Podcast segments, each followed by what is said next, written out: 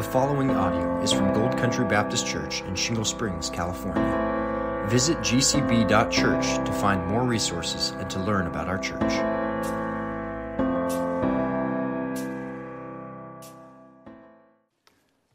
Well, thank you, musicians, for those wonderful words and leading us so well. I, I, hope you paid attention to some of those great words, the wonder of the, of the incarnation. And building on that, I just came across a quote this morning from the early church. Uh, St. Augustine said this about what we celebrate this time of year. And let's, let's read these words together, let them hit us. The maker of man became man. Let's read out loud together. That the bread of life might hunger, the fountain thirst, the light sleep, the way be tired on its journey that truth might be accused of false witnesses, the teacher be bit, beaten with whips, the foundation be suspended on wood, that strength might grow weak, that the healer might be wounded, that life might die. This is the glorious paradox of the incarnation, and there's so many different levels we could see that on, but another one of those is the high king of heaven came to the lowest place of service. The master of the universe took on the very form of a bondservant, a slave, Philippians 2, we just read. And one of those paradoxes also that we're going to see today as you think of him coming in that way is that slavery is the path to freedom. In the Bible, slavery is the path to be truly free. We saw that last week on a physical level in Exodus 21 how Israelites owing a debt to society had a path through slavery where they could be free of that debt and that bondage. Here's what our master Jesus taught in John 8:34. Truly, truly, I say to you, everyone who commits sin is a slave to sin. He says, though if the Son sets you free, you will be free indeed. He says, you will know the truth, and the truth will what? Set you free. Truly. But free indeed is not free to do whatever you want. It's being freed from how you were before to a new master and what he wants. Freed from sin that holds you back. He frees us from self serving with these words Whoever would be greatest among you must be slave of all. Mark 10, verse 44. Even as the Son of Man came in that way and redefined greatness, he came not to be served, but to serve and he said, Greatness isn't about who serves you, it's about who you serve and how you serve. Believers are bound for freedom. That's what we're going to look at today.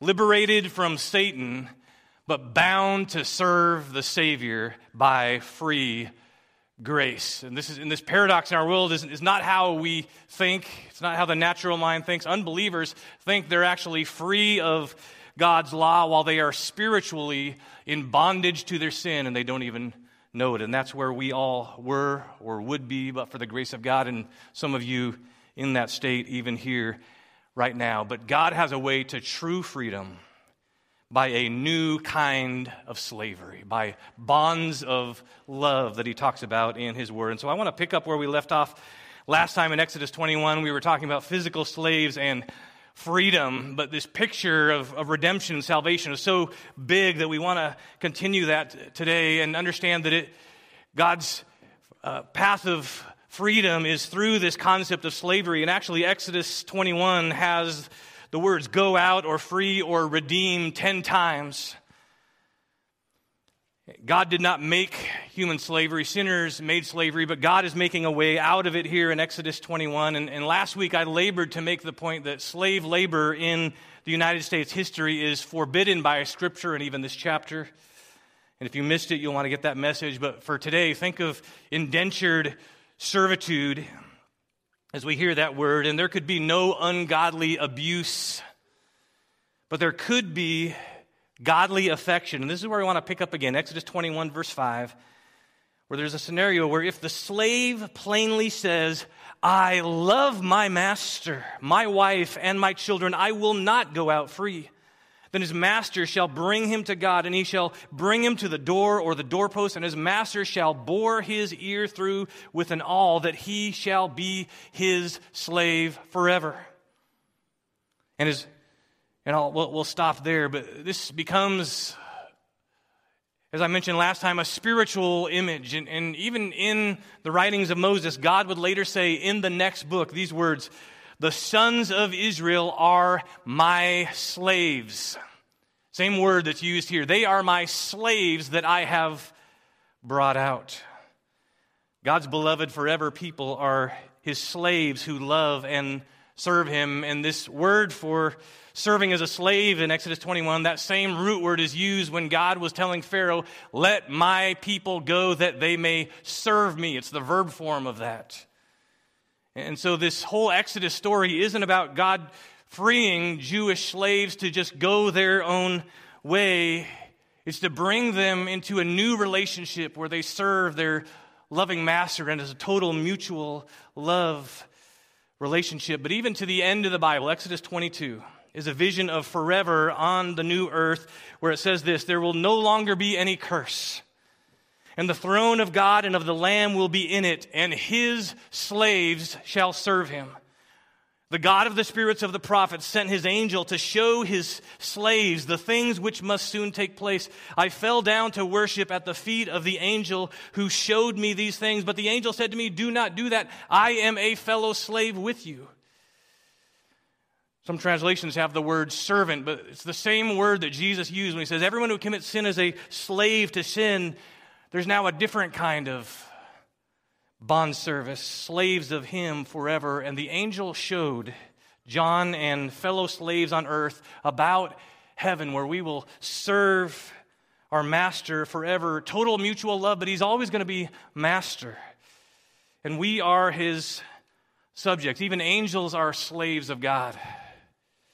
And it's only in heaven, think about this, only in heaven are we going to be ultimately free of sin as we serve. So it's hard to even wrap our mind around that because of how sin taints even the way we think. But we are going to be free at last from sin in glory as we serve here. But this is a, a massive theme in Scripture spiritual slavery that I said I would continue today. And so I want to turn, if you would, to Romans chapter 6, where Paul builds on this in the context of talking about law and grace, which is what we've been studying. But before we just move on to the next subject in the law in the Old Testament, the, the New Testament gospel, I think, really fills out this picture of salvation, helps us understand grace in, in a deeper way, redemption of slaves, buying back for a price, being owned. This is our salvation story.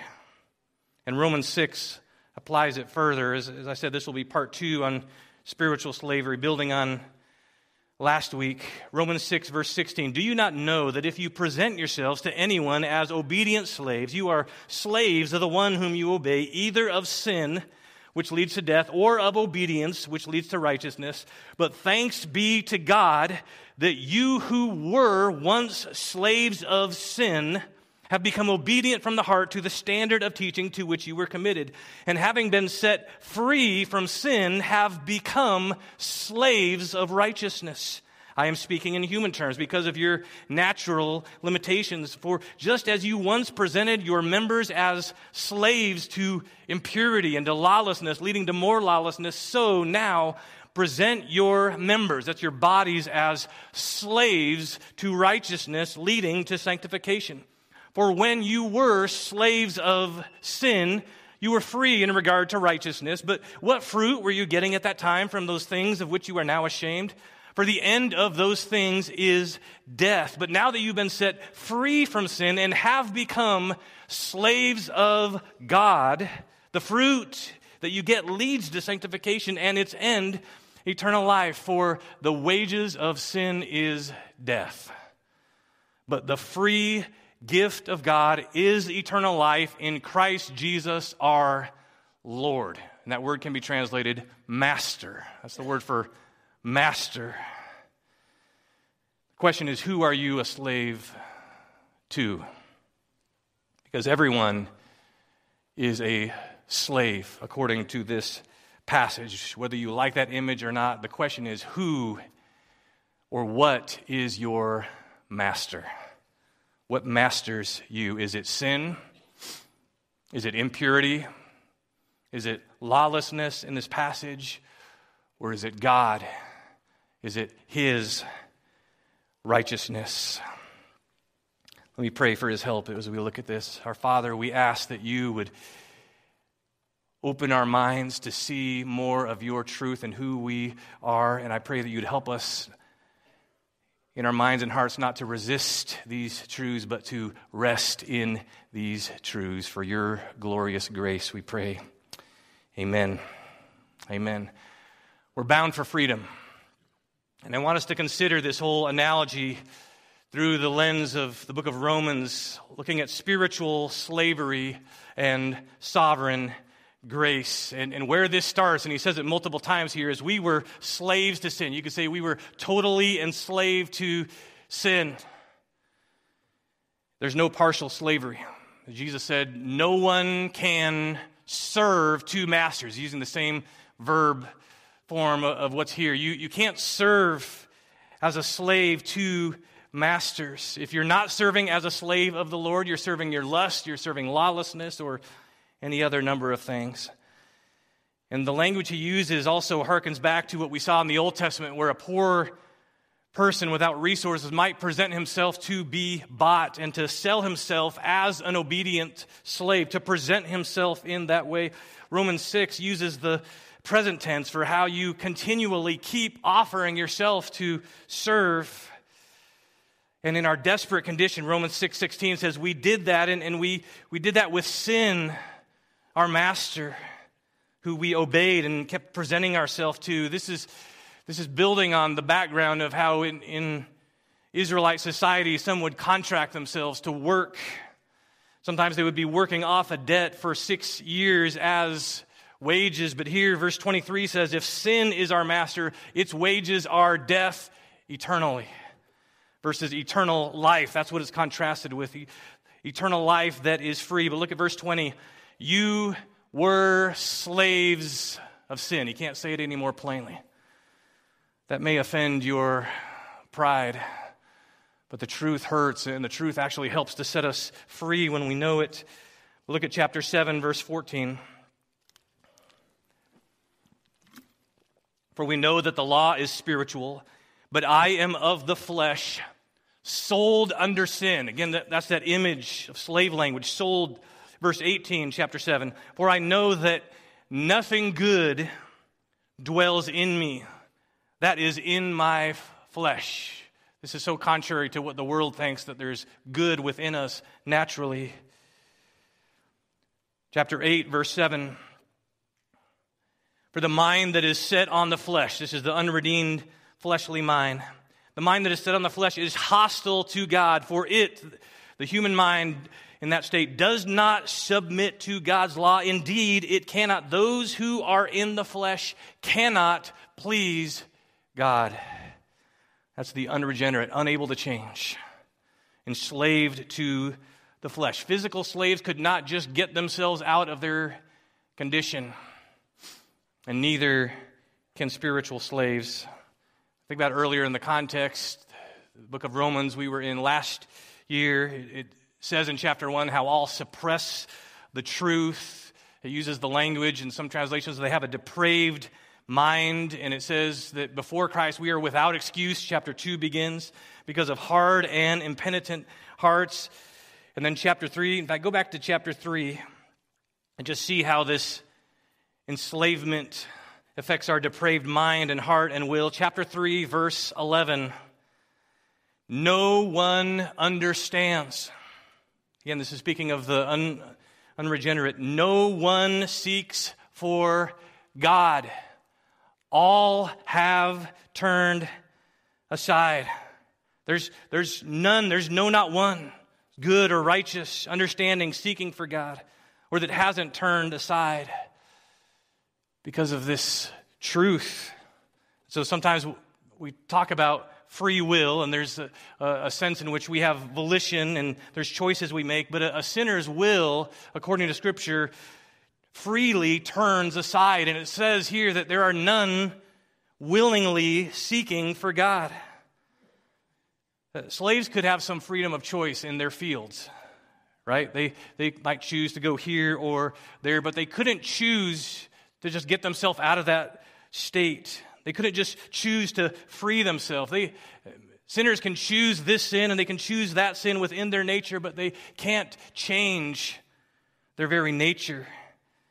And so, as we think of man's choices in Scripture, these aren't how we get saved. This is why we need to be saved. It's our, our sinful will and hearts and desires. You might say we need a freed will, a will freed from the, what Luther called the bondage of the will. By common grace, we should repent, but we don't, chapter 2 says. But the God who commands repentance has power to grant repentance. So, this is how the servant of the Lord should pray. 2 Timothy 2:25 that God would give repentance and would help sinners to escape, this is what it says, from the snare of the devil, having been held captive by him to do his will. That will is actually something the, the unsaved are held captive to. We need to pray that God, for people we care about, even this time of year, and they just see Him, how can they not see it? We, we see these things. It's not that we're, we're better. We need to pray that God would work in their minds as, as they're told to seek the Lord, but chapter 3, verse 11 says, none of them do. And we wouldn't be any better but for God's grace. We're called to turn to Christ, and yet it says right here in Romans 3 all have turned aside. It's not saying that there is no choice there. It's saying that the unregenerate all make the wrong choice. And, and if you object to Romans chapter 3 and all that he's been saying here, verse 21 says that the law actually stops all mouths. There's creation, there's conscience, he's laid out in these first three chapters. The whole world is accountable to God. If God holds us accountable and holds us responsible, we can know we are, even if our minds wrestle with some of this.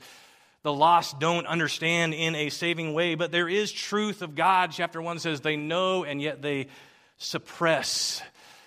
And there is no excuse. What Romans 3:21 is saying there, there's going to be no mouth making an objection on judgment day. They're going to know all are accountable. And I, have shared before how I experienced this in my own life. When I was convicted, when the fear of God came upon me and I knew I was a sinner, I knew if I died right then and there, there would be no excuse or complaint or anything I could offer to God because I knew I was guilty. And then He gave me His grace. But God is not unfair. Sometimes we wrestle with that in our mind. God would be fair, God would be just if all of us died in our sins. We're not robots, we're rebels, willfully refusing common grace in chapters 1 through 2. And so turn to chapter 10, if you will, but we could look at chapter 5 where it calls us enemies, helpless, powerless, and all of that. But look at chapter 10, verse 20 where Paul quotes God in Isaiah chapter 10, verse 20. Then Isaiah is so bold as to say, I have been found, this is God speaking, I have been found by those who did not seek me. I have shown myself to those who do not ask for me. This is the hope here. God makes himself found to people who are not seeking and, and even asking. This is the same Isaiah who said, Seek the Lord. Sinners should do that. But Romans 3 says there's none of them on their own who do that. And so God says he shows himself to men even who weren't asking or seeking him. We talk about how I was lost, but now am found. I was blind, but now I see. I needed to be found by God. I was the one who was lost. God wasn't lost. I was blind, but he opened my eyes. I didn't come seeking for God. I knew that in my own experience. But I understood this verse later. The Son of Man came to seek and save the lost. And I understood he came to seek and save me. To truly say Jesus is master, Jesus is Lord, you have to do that to be saved. Chapter 10, verse 9 says. But we can't do that without the Holy Spirit. 1 Corinthians 12, 3 says. This is a work of God to say, Jesus is my master. This is something to pray for. You, I know many of you have family members and friends you're going to be seeing in this next week, and pray for them. Pray for that work as you seek to speak and share the gospel that can free slaves. But here's the good news is that God comes to us who are totally enslaved to sin so that we can be, number two, graciously chosen from the slaves. And this is the image God comes to the slave market of sin. He chooses slaves to buy. This is what they would do in their culture. And he's always chosen to save a remnant, a portion out of the rest. One of the things Paul wrestles with in, in Romans is the fact that so many of the, of the Jews of his day had rejected. But look at chapter 11, verse 5. Chapter 11, verse 5. So too, at the present time, there is a remnant chosen by grace. But if it is by grace, it is no longer on the basis of works. Otherwise, grace would no longer be grace. He's chosen to save some from the Jews, this remnant by grace, and from the Gentiles as well, he'll talk about later. But it's not, if, it's, if it is grace, it's not based on works. Why does God choose some and not others? It, it doesn't say here, but grace is unlike human masters who would come and who would choose slaves based on how good they look or how good he thinks they would be in working for him. There's no indication of that in Scripture, anything based on his seeing or foreseeing good in them. And if it was on the basis of what they would do, grace is no longer grace. Grace, by definition, is kindness or favor that is unmerited, unearned by works or willpower. It's not based on what's fair. Remember, what we deserve is hell. This is about mercy. Mercy is not getting what we deserve, it's not getting what's fair. To be chosen by grace means a merciful choice to save a remnant from a hell that all fairly deserve. But there's this question that comes to mind is saving some unjust? And this is the question that Paul anticipates in chapter 9, verse 14. Look back at chapter 9, verse 14. What shall we say then? Is there injustice on God's part? By no means, for he says to Moses, I will have mercy on whom I have mercy.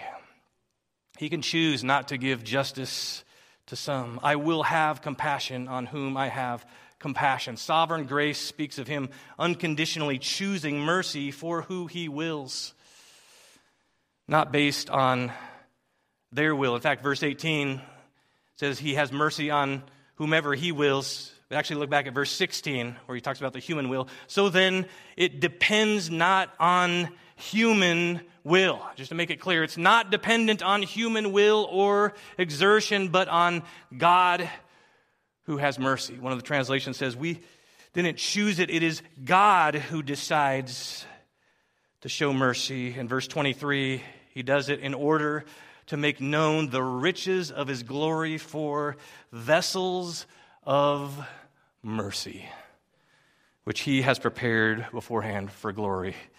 If that boggles your mind, join the club.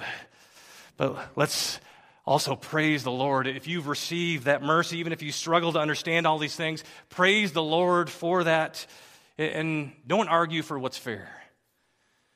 Praise the Lord I praise the Lord. I haven't received my fair sentence in hell, that I'm alive, I'm still breathing, and I'm standing here today wanting to declare His mercy, not because of anything better in me, but I give Him all the glory for that. And there's questions Paul talks about here about Pharaoh being hardened in his sin, judicially sealing his reprobate state. Pharaoh and Egypt received what they deserved, but Israel did not get what they deserved by mercy. Israel was sinful. Moses was sinful. God chose sinful Moses and rejected sinful Pharaoh, showing mercy as he wills. Why me? I mean, there's, there's questions we have, but this is the question I do not have an answer for. Why? Why me? I've got no explanation except for but God.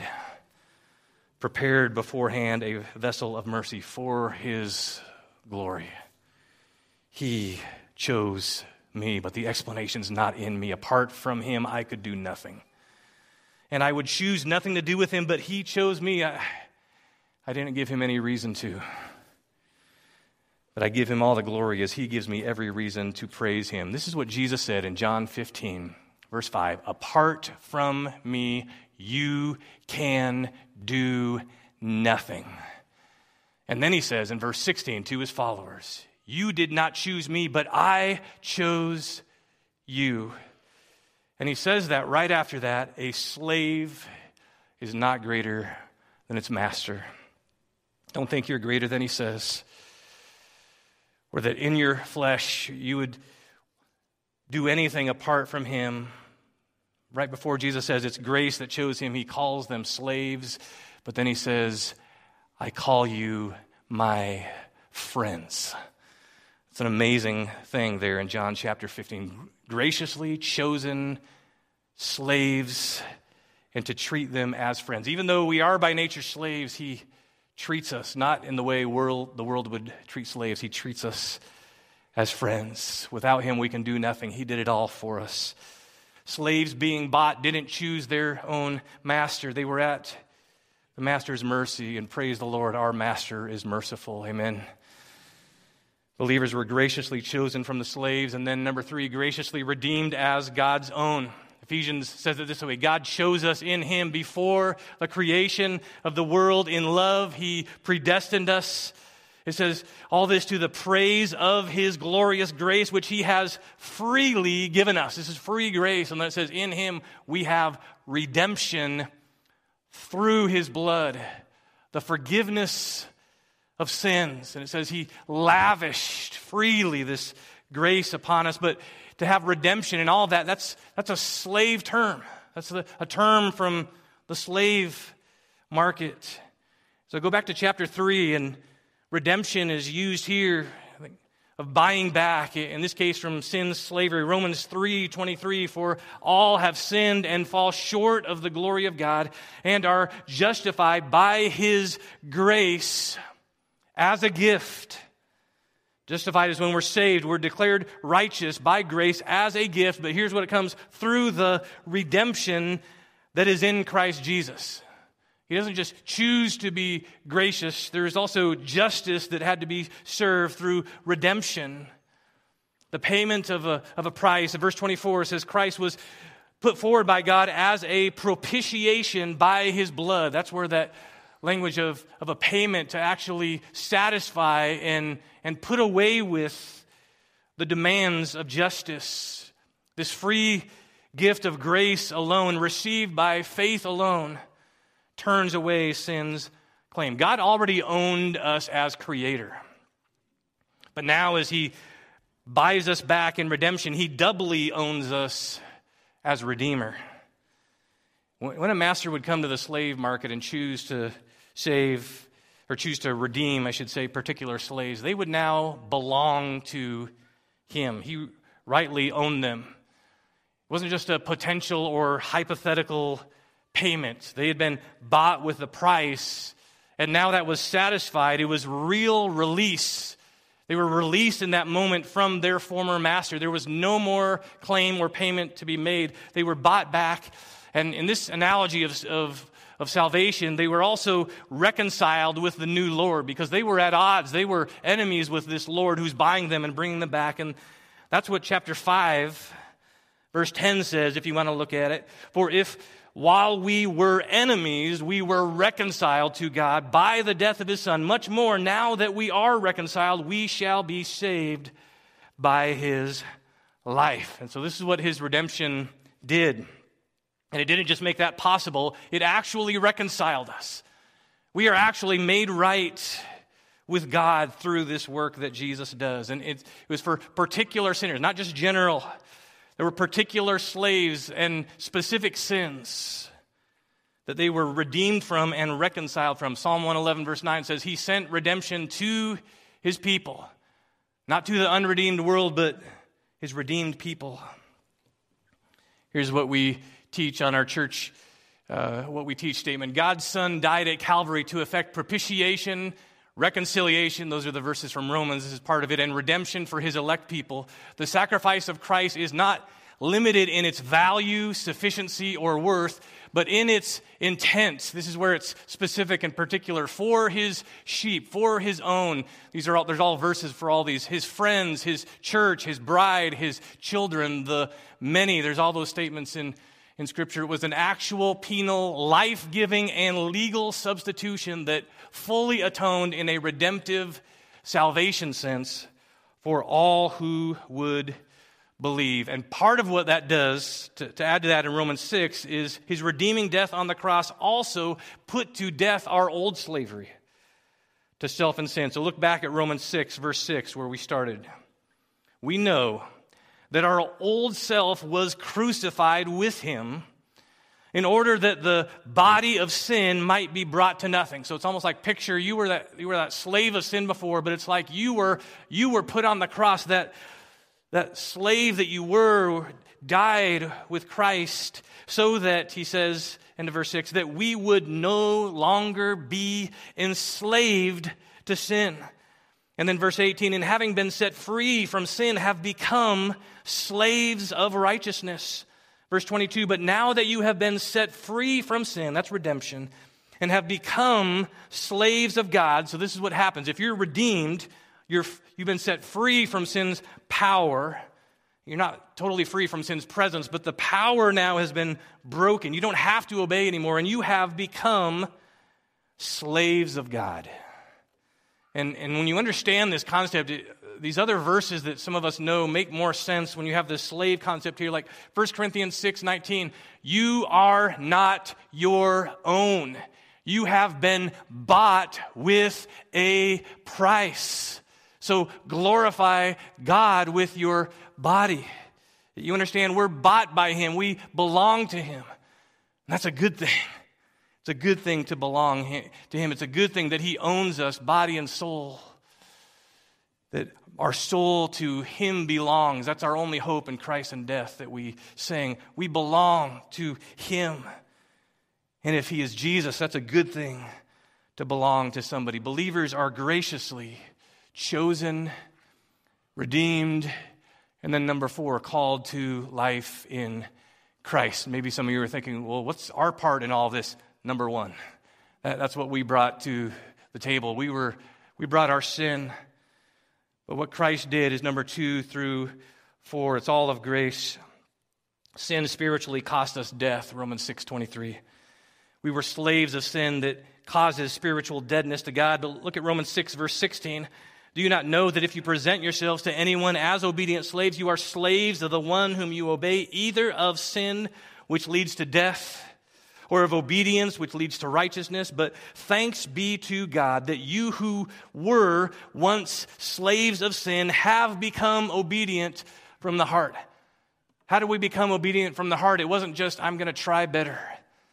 I'm, I'm going to turn over a new leaf in 2024. That's, that's not what this is talking about. The scripture talked about how do people get new life? How do they get a new heart? The prophets spoke of how we need to have a, heart transplant. God needs to actually take out our old heart.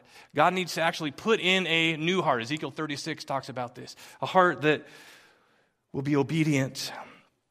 Or in Ephesians 2, how did that new life happen? But God, being rich in mercy, even when we were dead in our sins, spiritually dead, meaning we weren't moving towards God, all that stuff that Romans 3 talked about, when we were dead, he made us alive together with Christ. By grace you have been saved. That's what it means to be saved by grace. And then it says later in verse 8, through faith. So there is this response of faith, but then he says right after that, and this is not your own doing. Literally, this is not out of yourselves. He says, It's the gift of God. All of it, the whole thing, is part of God's gift, not a result of works, not a result of anything we do, so that no one may boast, so that none of us can, can say that we just did that because we were spiritually dead. He gave us life. Then we respond willingly and genu- genuinely because of what He has done. He not only calls us to life, He calls us to live with Him in His household. Ephesians 2 goes on to say, We're not far off anymore. He actually brings us as members of His own household. But look back at Romans 4, verse 17, where it says, As it is written, this is God speaking again. I have made you the father of many nations. This was his grace to Abraham. In the presence of the God in whom he believed, who gives life to the dead and calls into existence the things that do not exist. Think of Lazarus, remember? He's, he's been dead four days. Jesus comes and he calls him to life. Lazarus, come forth. The call is creating what it's calling for. It's, this is what Pastor Corey was preaching on a few weeks ago from 1 Peter 1 3, regenerating grace. According to his great mercy, he has caused us to be born again. I didn't cause my first birth any more than I caused my second birth. God's sovereign grace causes that. And Jesus told Nicodemus the new birth is by the Spirit. The Spirit blows as he wishes. This is a calling of God that is, Paul says later in Romans, this calling is irrevocable. look at chapter 8, verse 30. At this effectual, gracious call, Romans 8, verse 30, and those whom he predestined, he also called, and those whom he called, he also justified, those whom he justified, he also glorified, verse 32.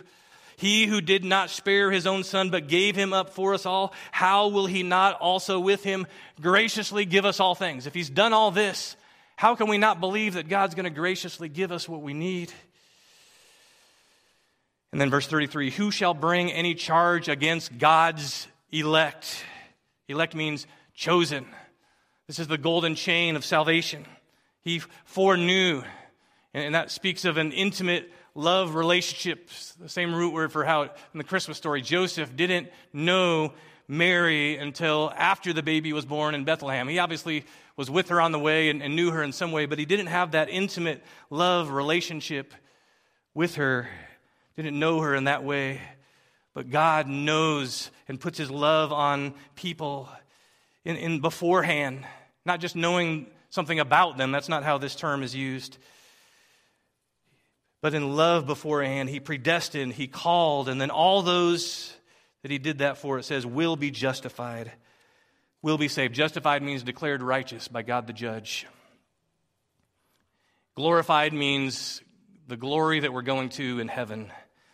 So the wages of sin is death. That was paid for by Jesus. And because of that, our old master now has no longer any legal claim on God's elect in God's court. Those that God predestines, those he calls. And you can know that if you've trusted him, you are justified at that moment in Christ to new life, will be glorified with eternal life. You say, how do, how do I know if that's happened in my life? We'll go back to that famous verse 28, Romans 8 28. It says, For those who love God, those who are the called according to his purpose. How do you know if you're called? You love God. You love him because he first loves you, as 1 John 4 says. You live because he called you to life.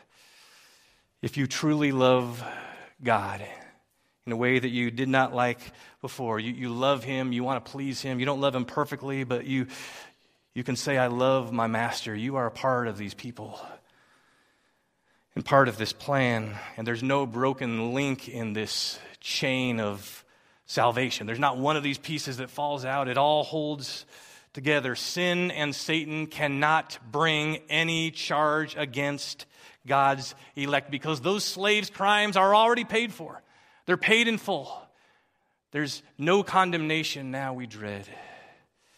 if Jesus and all in him is mine. All who are called in this sense will be there when the roll is called up yonder.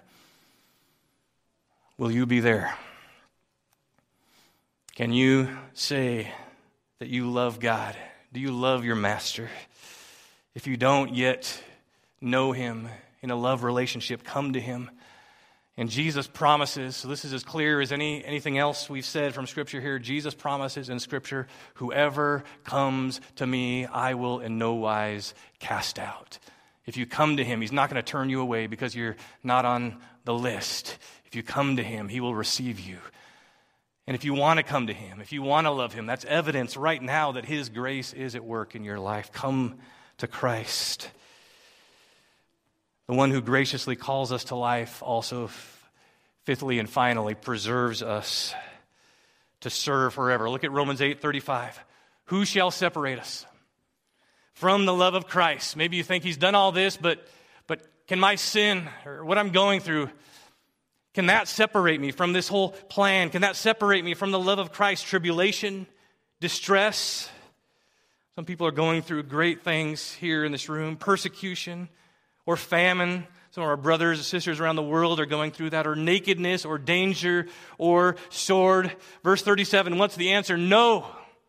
In all these things, we are more than conquerors through him who loved us. For I am sure that neither death nor life, nor angels, nor rulers, nor things present, nor things to come, nor powers, nor height, nor depth, nor anything else in all creation will be able to separate us from the love of God, which is in Christ Jesus, our Lord, our Master.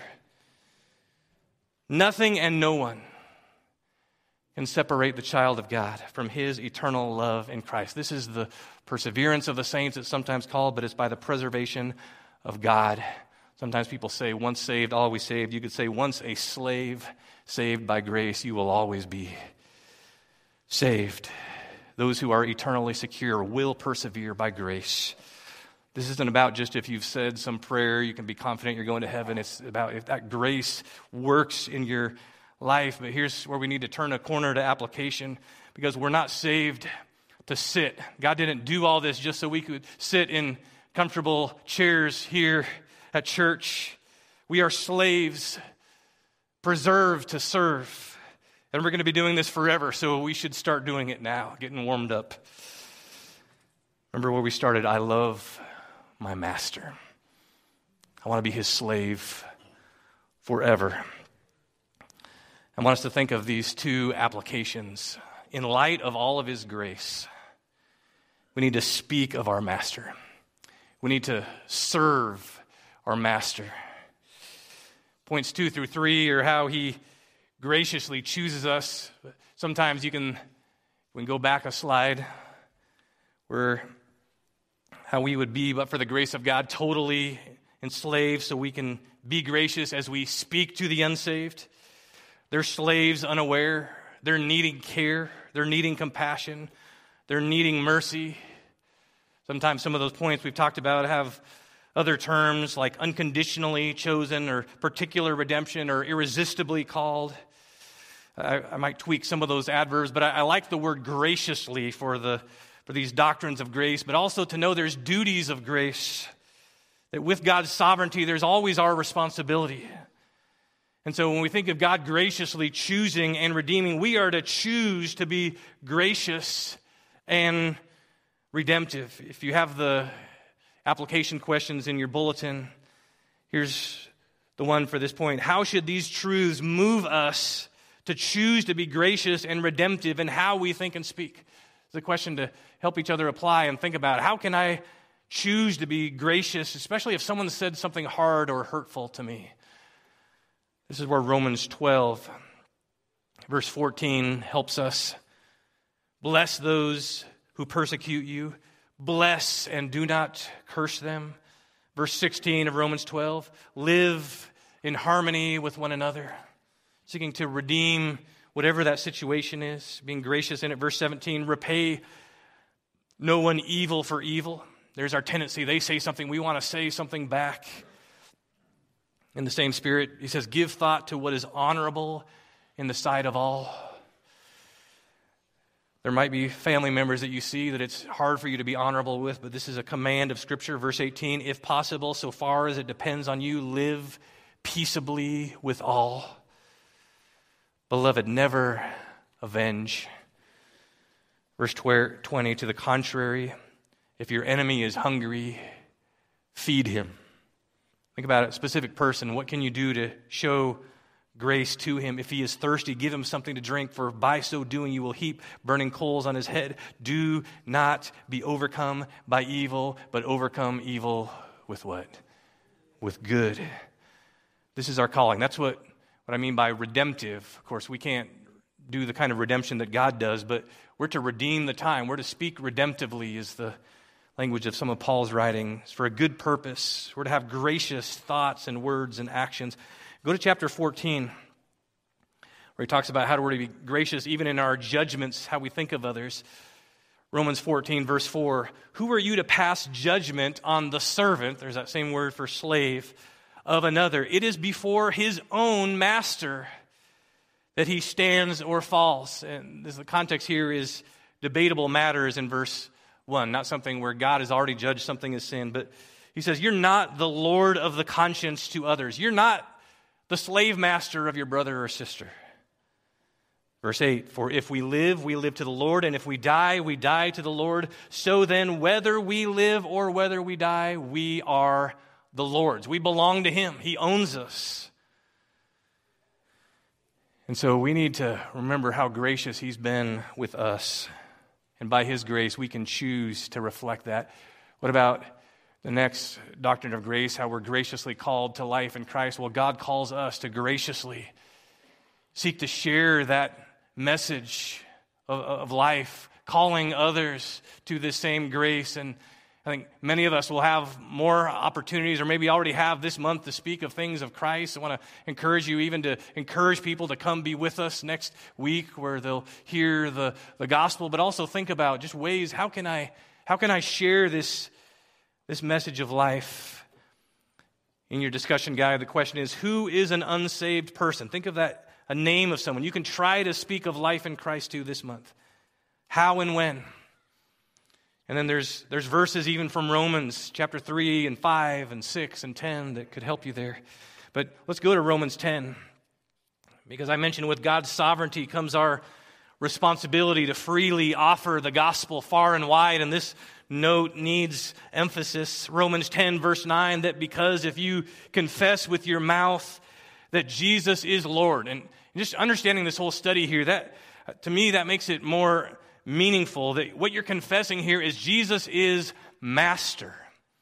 You're confessing truly that Jesus is the one that I'm going to obey. You're not just saying the words, you're, you're confessing, he, he owns me now. It's about Him now. That's what it means to be saved. You have to confess Jesus is Lord and believe in your heart that God raised Him from the dead. You will be saved. You're trusting His work for you in redemption and that He's raised. Verse 13 For everyone who calls on the name of the Lord will be saved. How then can they call on him in whom they have not believed? And how are they to believe in him of whom they have not heard? And how are they to hear without someone preaching? And how are they to preach unless they are sent? As it is written, how beautiful are the feet of those who preach the good news. And then verse 17 so faith comes from hearing, and hearing through the word of Christ. I praise the Lord for many of you in this room that are doing that. And I'm looking even now at Seth. I know Brian and Amy have also been serving the Lord, seeking to do that with young people. Matt Hanna is going to be with us next Lord's Day, who's been doing that in Taiwan. But this is not just about missionaries that get sent out, although this is very much an application of this passage here. But we are all called in some way to this mission. We're called to go tell it on the mountain, go tell it on the foothills, Everywhere, everyone needs to hear that Jesus Christ is master. And God could sovereignly save people without us, but that's not the way He chooses to do it. He chooses faith to come by hearing, and hearing by the word of Christ. He uses us in the process, and it's a beautiful thing. And there's many we know that need to hear it this Christmas. Again, Jesus says, All the Father gives to me will come to me, and whoever comes to me, I will never cast out. So, this last point, we're graciously called or preserved to serve our master. We're to serve him, we're to serve his people. The discussion guide says, as his slaves, we're not saved to sit, so who are you serving? Who can you serve? And again, I think we have to ask the question how and when are you going to be obedient? Obedience is not an option for Christians when you understand this whole concept here. But look at Romans 12 one more time, where it uses that same verb form of, of doulos from chapter 6, verse 6, where we're not to be enslaved to sin. But on the positive side, chapter 12, verse 11, do not be slothful in zeal, be fervent in spirit. Serve the Lord. There's that verb. Serve Him. Slave for Him. No longer enslaved to sin, not serving sin and self like a slave master. Slave away for Jesus, our master. Some of you are slothful. We know that because this is written to Christians. Some are not serving. I have this picture in my mind of a, of a sloth. It's not a great picture of active industry. And, and I have a temptation in my own spirit to be slothful in some areas.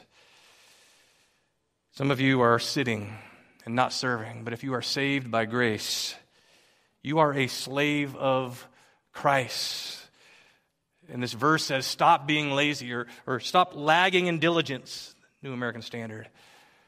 So, again, how can you serve? Who can you serve this week, this season? An old hymn says, Master, let me walk with thee in lowly paths of service free. That kind of puts it all together. Master, I want to I wanna learn from you. I want to walk in, in the freedom of serving you as master. And just if you need some examples, verse 13, chapter 12, contribute to the needs of the saints, seek to show hospitality. There's going to be less programs going on next couple of weeks, but this isn't about programs. This is about thinking about needs of others. Thinking about someone maybe you could have over or be hospitable with over coffee. Verse 15 Rejoice with those who rejoice, weep with those who weep. There's a list there at the kiosk of people who are mourning, even that you could write to. Think of someone you can encourage, even some of those who were prayed for earlier. But here's the where grace comes in, verse 6. Having gifts that differ according to the grace given to us, let us use them. If prophecy in proportion to our faith, if service in our serving, the one who teaches and his teaching, the one who exhorts in his exhortation, the one who contributes in generosity, the one who leads with zeal, the one who does acts of mercy with cheerfulness. There's mercy because of God's mercy. That should move us to be merciful and to be cheerful as we do it. The Lord loves a cheerful giver. He gives grace to us so that His grace would flow through us to others. And so, if you lack, maybe you're even convicted right now that you feel unfaithful, come to the Master. Come to the Master who came, all those things we sang about earlier, who, who came, took on the form of a slave, and at the Last Supper, his last meal with the guys, he actually took on the, the very outfit of a slave he has a towel around his waist as he gets down and he washes their feet. This is the Lord who gave up his life for us. This is the one who calls us to serve him.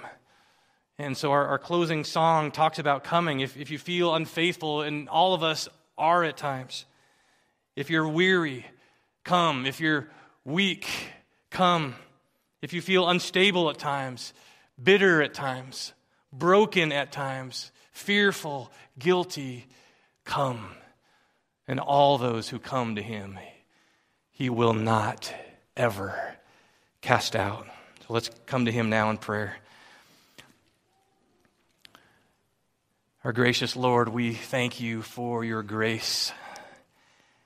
And Lord, it humbles us. It, it's not how we like to think in our pride.